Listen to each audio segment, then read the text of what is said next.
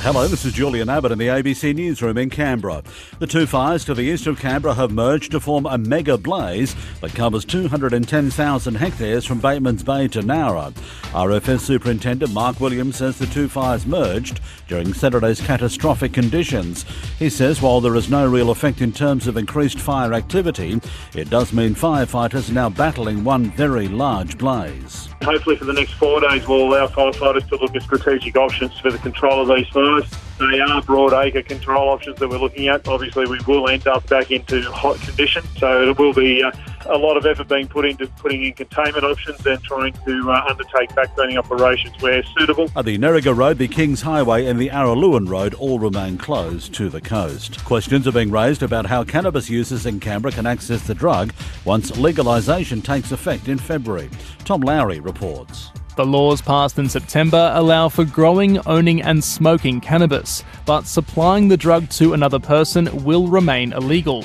Professor Simon Lenton from Curtin University's National Drug Research Institute says that may leave people having to turn to the black market. It really is a problem for how the majority of people in the ACT who smoke cannabis are going to access their cannabis. He suggests the ACT government should again consider allowing cannabis social clubs. The government says the government says it is taking a harm minimisation approach and doesn't want to encourage cannabis use. Cricket Australia and the Players Association will formulate a smoke policy after Saturday's game of Manuka Oval was abandoned. Adelaide Strikers captain Alex Carey says paceman Peter Siddle struggled with the smoke. The doctor had to come in and assess him, and I guess we've got to be prepared for everything now. And you know, there's a bigger picture than just cricket. Um, so whatever it looks like to to make sure everyone's safe, it was pretty unsafe out there. The Smokers claim Canberra Cavalry shortstop Gavin Cecchini, who's quit the club to return home to the USA. Cecchini didn't play at Narrabundah yesterday, and it's understood his family has a history of respiratory problems. The ABL says they'll now look to formulate a smoke policy. The Cavalry won the smoke delay game 8 7 yesterday, but Brisbane won the fourth game 4 1 with Canberra taking the series 3 1.